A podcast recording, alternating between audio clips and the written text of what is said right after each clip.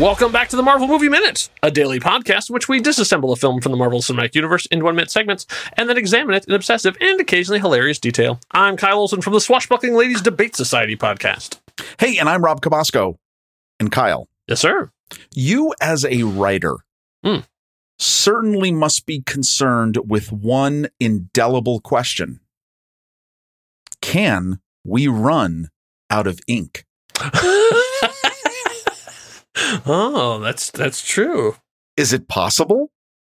I, I would expect so. The ink cannot be recycled.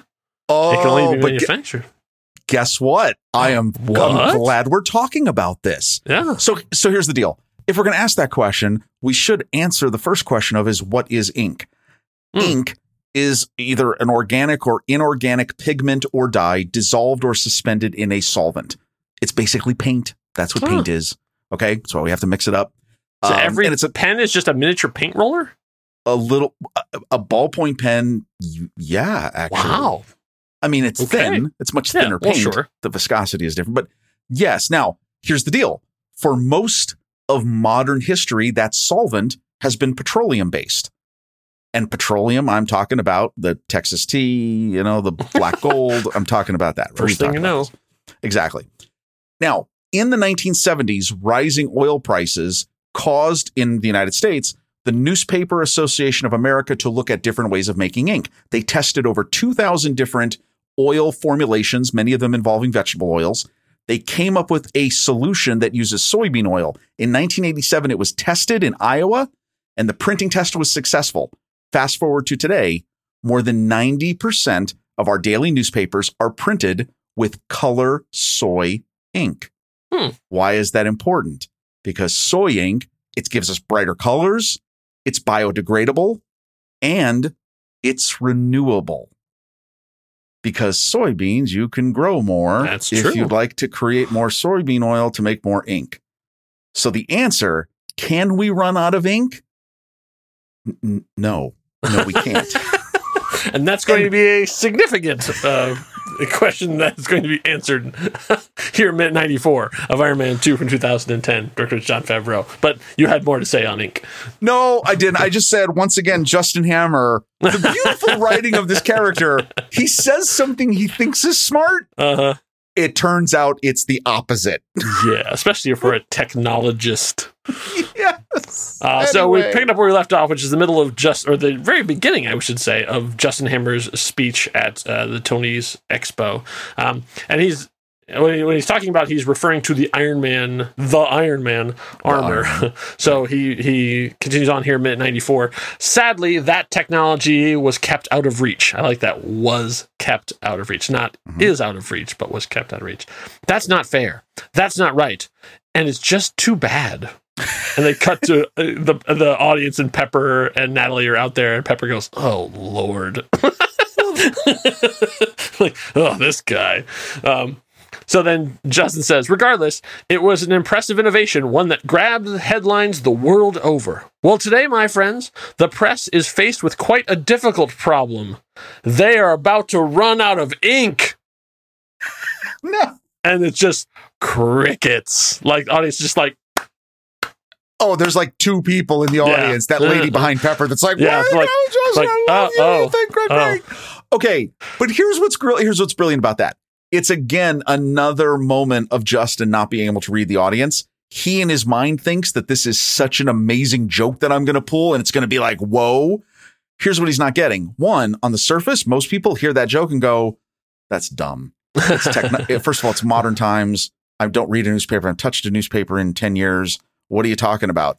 But I love the fact that there is even a greater nuance to the joke in that they, they can't run out of ink because we can make more ink.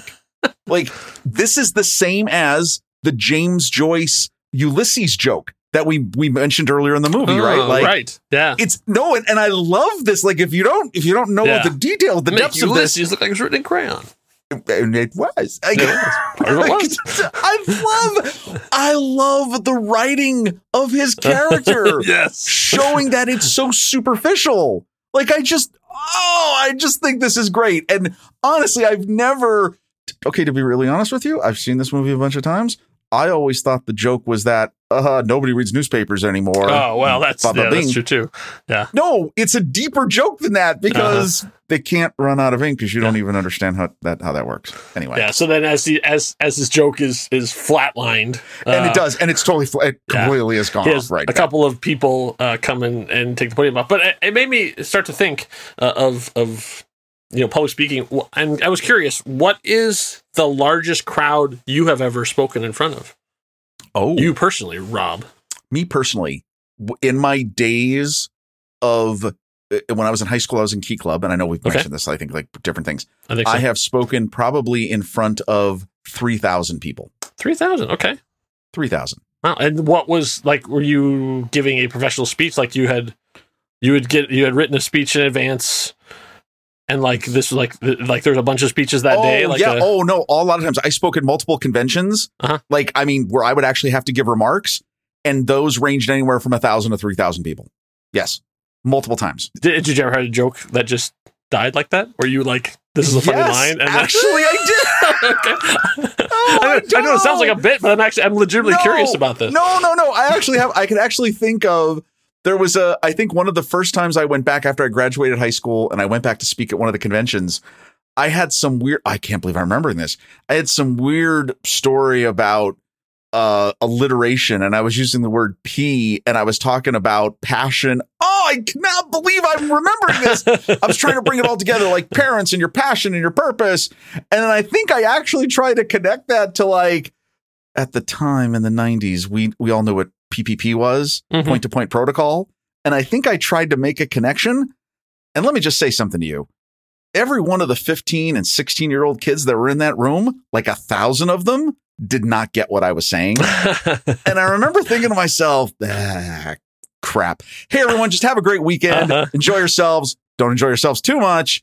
We'll see you on Sunday. Like, I Yeah. think it was one of those where you just go, it's always better to just admit that, admit defeat. Yep. And then just move on. Just move on. Yeah. yeah. Uh, the, and this is this is more of an anecdote than a story. So I like uh, the, so I'm telling you this because it doesn't have like a big uh, big climax. But the biggest crowd I ever spoke in front of was about five thousand people, uh, and this was during the time when I was working as a moderator for Phoenix Comic Con, and now Oh, it's yeah, become yeah, yeah. Phoenix Fan Fusion, and now because of the state of the world, I don't even know if that's even a thing anymore. Yeah, I don't know. Um, but uh, so you start out and you and you get you go through your training and you so you work your way up. So you start out with very small panels. So, my first panel actually ended up being in like what we call the big room, which is basically the the audience hall that that fills. But it was in a Sunday morning. It was very small, and so like only a small group of people. It was for Tron, the movie. They were doing a you know a thing on Tron, and so we had a couple actors from Tron on there. It was a great panel, but there was only you know a handful of people showed up. So maybe Sure. you know 60 people or whatever. So it was good for my first one. But then as the years go by, you build up and build up, and then you get you show that you can handle yourself. So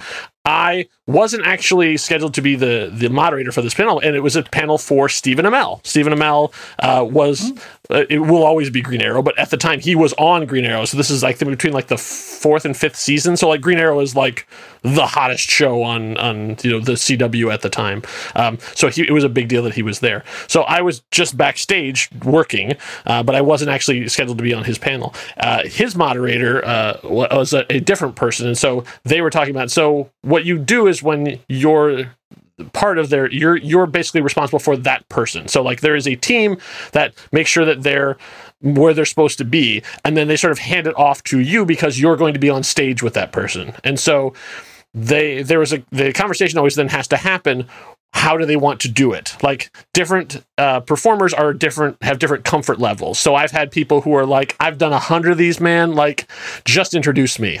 Great. Like that's like our job is Sure. basically do whatever they want to do. So I've, i basically come out and say ladies and gentlemen you know person x and they come out. I walk off stage. I just sit there and i keep time to make sure that they're because we you know like you, they only could talk for an hour like they don't get to spend all day uh, nor do they want to. And so that, then i come back on stage you know five minutes before and say oh that last question and then take them off stage. Other people are not as comfortable in big groups which is totally understandable and so you have to stay with them the, the and that's and that's part of your job and uh, additionally it could be that the audience is just there to see them they, they really don't want to have a conversation or ask questions or anything. And so your job as moderator is to keep the conversation going. Uh, and so you actually have to have stuff prepared just in case uh, there's you know that that no one in the audience has any questions, and so that's that's part of your this is the training you go through.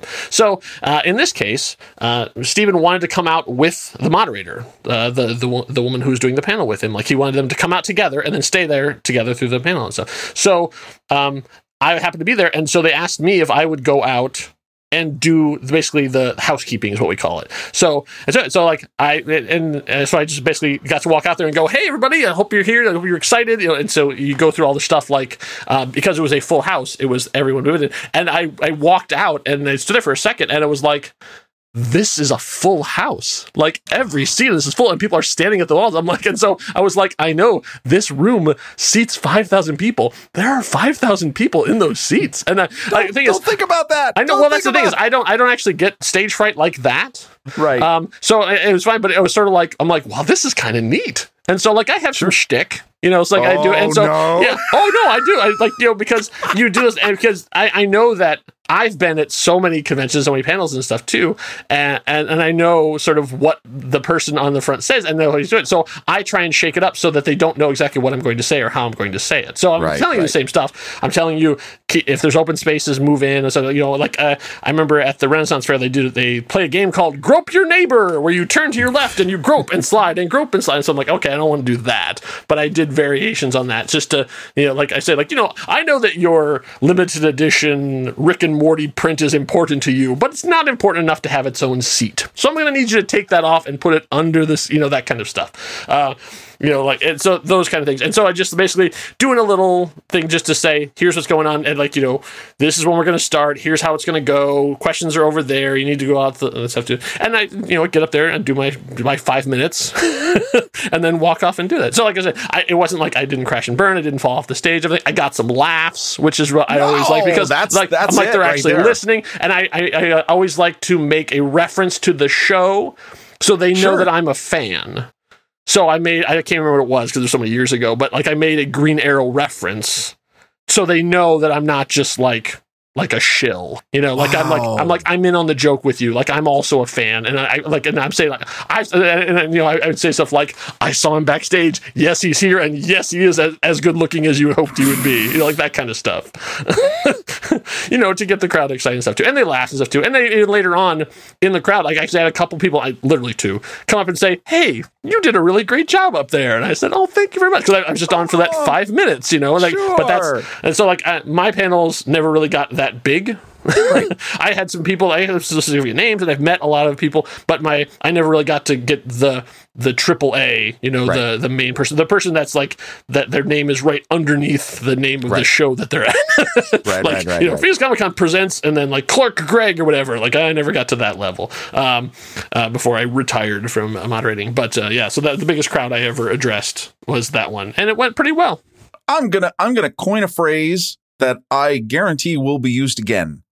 But it is it is great to hear your story of how you became the prince of the pivot.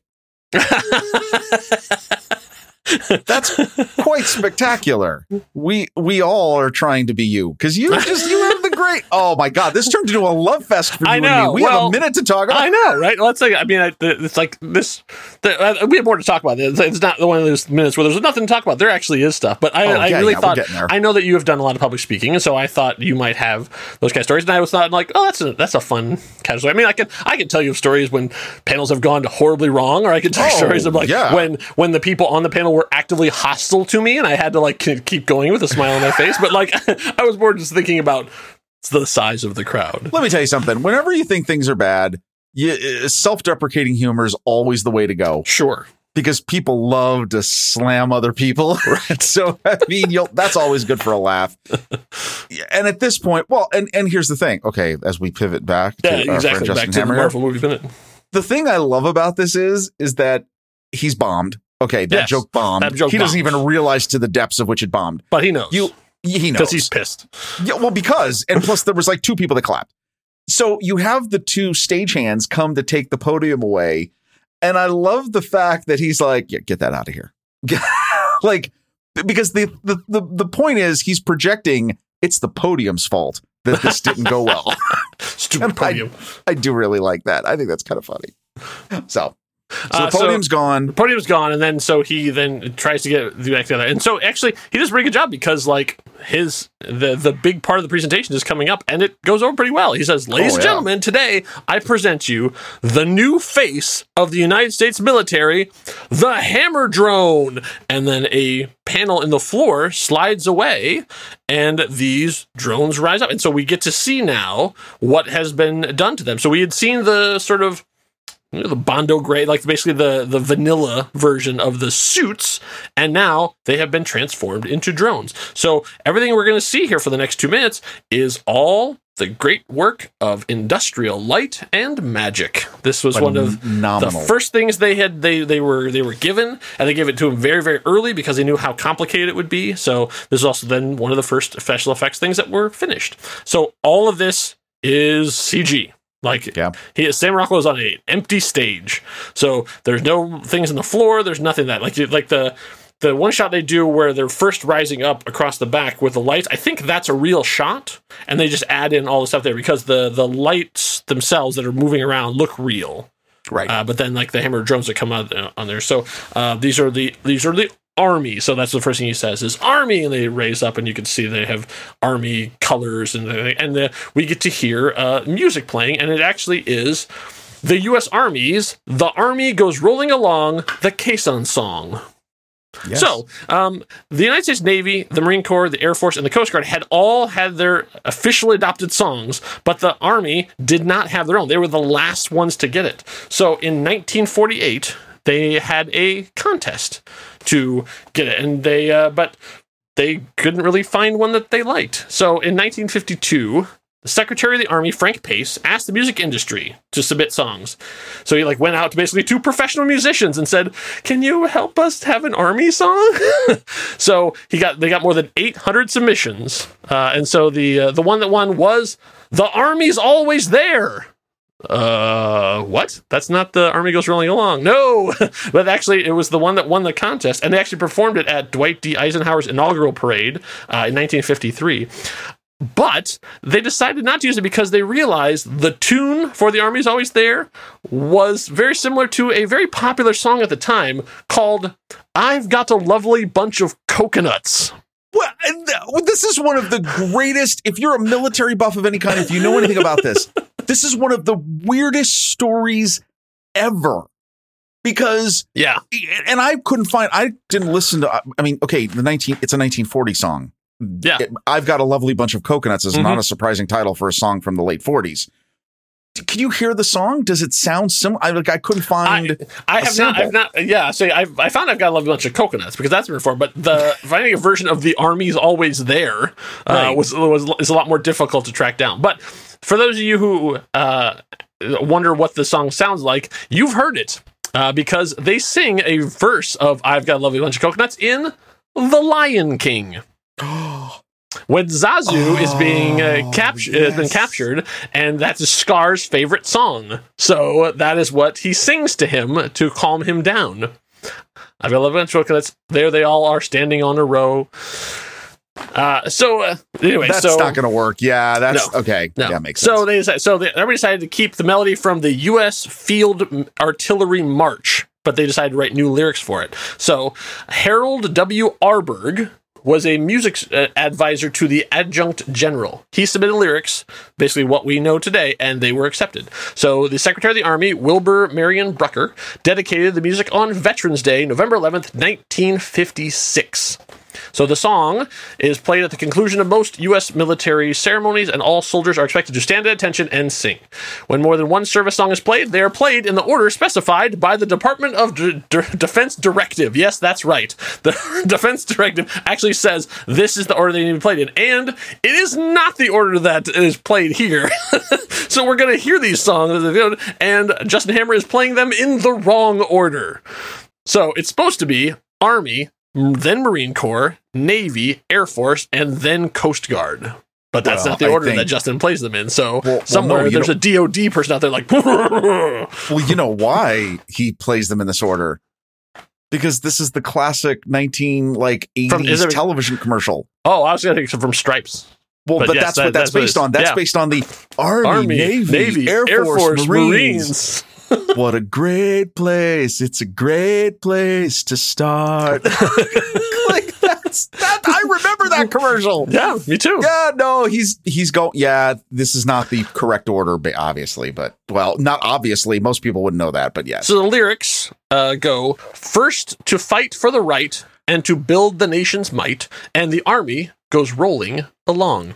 Proud of all we have done, fighting till the battle's won, and the army goes rolling along.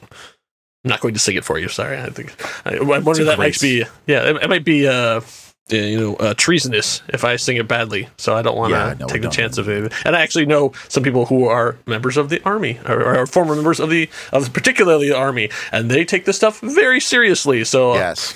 However, a person who does not take this very seriously is Tom Lehrer, because at the time he was a mus- musical comedian. He's actually still alive right now, but uh, i- interestingly, he recently took all of his humorous songs and gave them to the public. He basically said, Oh, yeah. "All my songs," uh, he put them out there. So he's still uh, he's in the '90s, still alive today. Uh, but he decided he was going to uh, submit his own song uh, for consideration during that time that they were asking for uh, submissions. So he wrote a song called "It Makes a Fellow Proud to Be a Soldier," and it's pretty obvious why it wasn't chosen. Uh, so I've I've uh, picked out one lyric uh, that he that he had in this song, uh, and it says I'm not going to sing it as well, but you can find it online. Uh, After Johnny got through basic training, he was a soldier through and through. When he was done, the effects were so well rooted that the next day he saluted a good humor man, an usher, and a nun. What? I mean, that's Tom Lehrer. That's Tom I mean, Lehrer, if yeah, you Tom and, and if, he's and if very very smart, funny as opposed to no, like and dirty his funny. the periodic table of elements song, Yep, which is yep. what And- most people probably know for him and, for. and poisoning pigeons in the park. I think that's yes, probably pretty.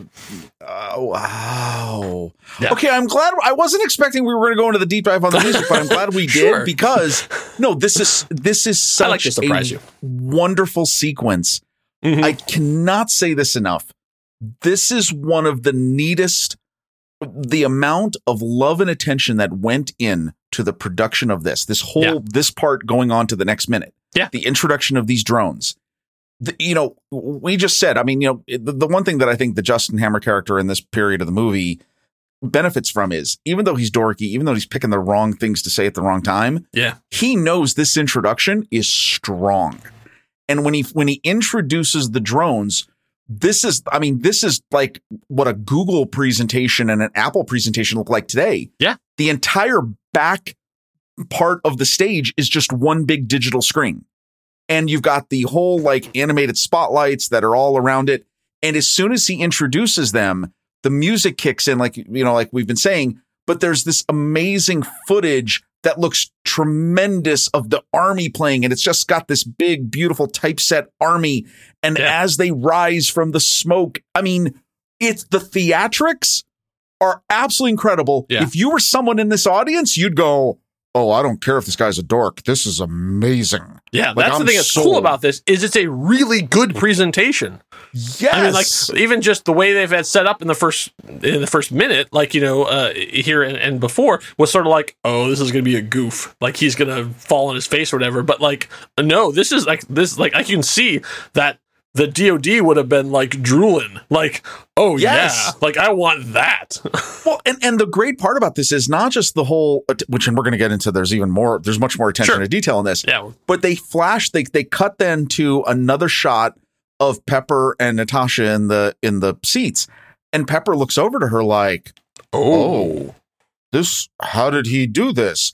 And okay, here's my question because I've always been curious about this. Mm-hmm. Well, Natasha looks at her and she kind of, is she acting or is she genuinely just as surprised? I think she's genuinely surprised. Like I, I don't think anybody really knew this was coming. Like even that, like as far as we know, Shield doesn't have anyone inside Hammer, and so Oh, this yeah. everything that we're seeing here has been put together in the last three days, Oh yeah, when you right? I mean, I, i'd have to look. I'd actually have to look up the timeline to find out what it was. But essentially, by the the uh, MCU timeline, if I'm remembering correctly, this is this is only like a couple of days after. Ivan, you know, uh, Right, right, right. died un- Right. in police custody. I would Okay, say well, less, that- less than a week. Well, it's amazing because no, their reactions sell it. I mean, it isn't Yeah. just, I mean, in fact, and they don't need to sell it because the actual presentation is so good. That's Right. the part that's amazing. Now, we're not going to be able to fully enjoy the complexity of this until the next minute. So here's a little Right. tease. Yeah, exactly. But as we see these drones come up, we see immediately these look like legitimate. I mean, they are legitimate drones, right? Yeah. I mean, they look amazing. Um, and there's incredible detail online that you can get into to the armaments and everything that these Yeah. have. he talks about all the different um, how you want to have different weaponry for each one. So like the uh, army ones have a long sort of howitzer cannon on the side. It's I guess it's called the Bushmaster, which I find interesting because there's also a uh, Marvel character named Bushmaster. Uh, but yeah, so they they have those, and, they- and so they have different armaments than the other ones, and so we'll get into those as we go along. Yeah, the, uh, and Bushmaster is, is is an actual weapon. They're a they're a weapons company that is is a real company. They exist today. Yeah. Um, but okay, what I love though is is when you see this. Okay, so the two big things you see about these, these kind of look like the same drones that we've seen earlier in the movie. Mhm. But one, they're army green now. Yes, They've got designation paints, you know, you know, painting on them that you would kind of think of if you saw a tank. So if you think of what a tank looks like, an army, you would think you would associate that with the army. That's what you see here. And I love that you've got that. You've got this big, it's the Bushmaster M242 gun. And then they've got on, looks like on uh, either one or both arms, these grenade launchers. so yeah, they're, they're literally walking tanks. yeah, Um, and you can't see it. You can kind of see it just a little bit in the sequence, but you'd also you can also see, and you'll see this play out in in a later minute. Their um foot area actually has uh these basically anchor spikes that come out from the foot, and you'll see that, and you can and you can see it in in a little bit as you see as the camera pans.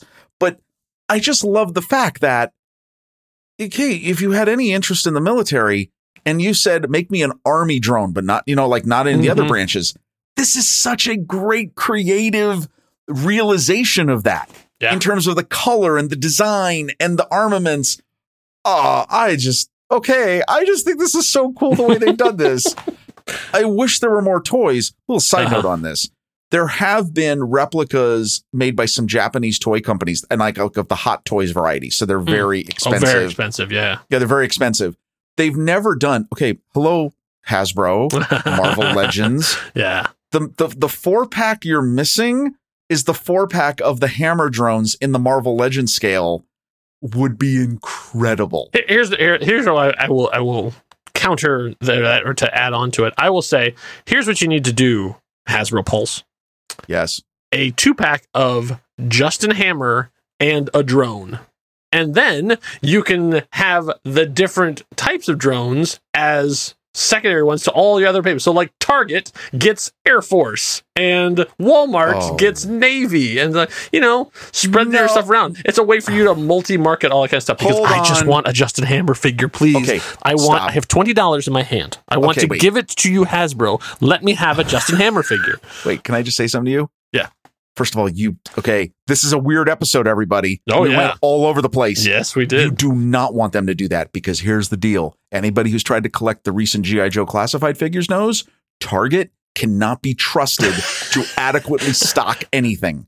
I, So I don't. don't I don't disagree with you. I, I've, I've been trying to cl- get those GI Joe figures myself, but this is the Hasbro seems to really like that marketing model. So, man, help me out here. I'm trying to get Oh, them to get me a. Justin Hammer figure. If they love that kind of multi-marketing, spreading out to multiple consumers, original, exclusive to retailers, let them have their fun. Okay, maybe, maybe just uh, put it on Hasbro, or dude, guess what? Five figure, five figure pack for the four drones. Justin Hammer. Throw in the acrylic podium. We're sold. If you, you throw in the With podium. actual rolling wheels. oh my god, would that be amazing? I mean, I would, I would put in a new shelf just for that set because that's how awesome this It's, is. hey, his 10 year anniversary just passed. Oh, why didn't they do this? I know. Okay, so we're, we digress. yeah, we digress. The- so, so it's been, a, it's been an episode of digression. So then No, no. he says Navy, and that's where the minute comes to an end. Yeah, we actually don't get to see the Navy drones. They literally stop well, he does. he says Navy. He does a really cool like I don't know what it's called when he his hands go apart like I would he's say sliding. a flourish. a flourish. It's a flourish. It's a flourish. He says Navy. An aircraft carrier appears on the screen, and that's it. Oh my god, I can't wait to talk about the rest. Oh, you have to I know. listen to tomorrow. You have to listen You to. have to listen to the next episode That's right. because there's so much more amazing details to talk and, about. and especially about music. So you're not Yeah, going that- to want to miss it. Um, so in the meantime, while you're waiting for that to drop, you know what you could do is leave us a review. That's right. We uh, we live and die by our reviews. Mostly live. Uh, so if you go to wherever you catch your pods, if it's, if Apple Music, if it's Google Podcast, if it's Pocket Cast, if it's Spotify, uh, and drop some happy words in there about what you like. And I really like it when they go on long tangents that have very little to do with the movie. Well, then you're in listening to the correct episode because that's one of the fun things that we do. Um, uh, let us know. Uh, like it helps us know what you're liking about the show, and it also helps other people to find the show. And if there's a place to leave a positive thing, maybe a thumbs up or possibly a number of stars, my favorite number of stars happens to be five. So do as thou wilt. Uh, in the meantime, be back here for Minute 95 as we continue the parade of drones, and then we'll also find out what the acronym VTRBS stands for. You don't want to miss that. Enough said. Bye.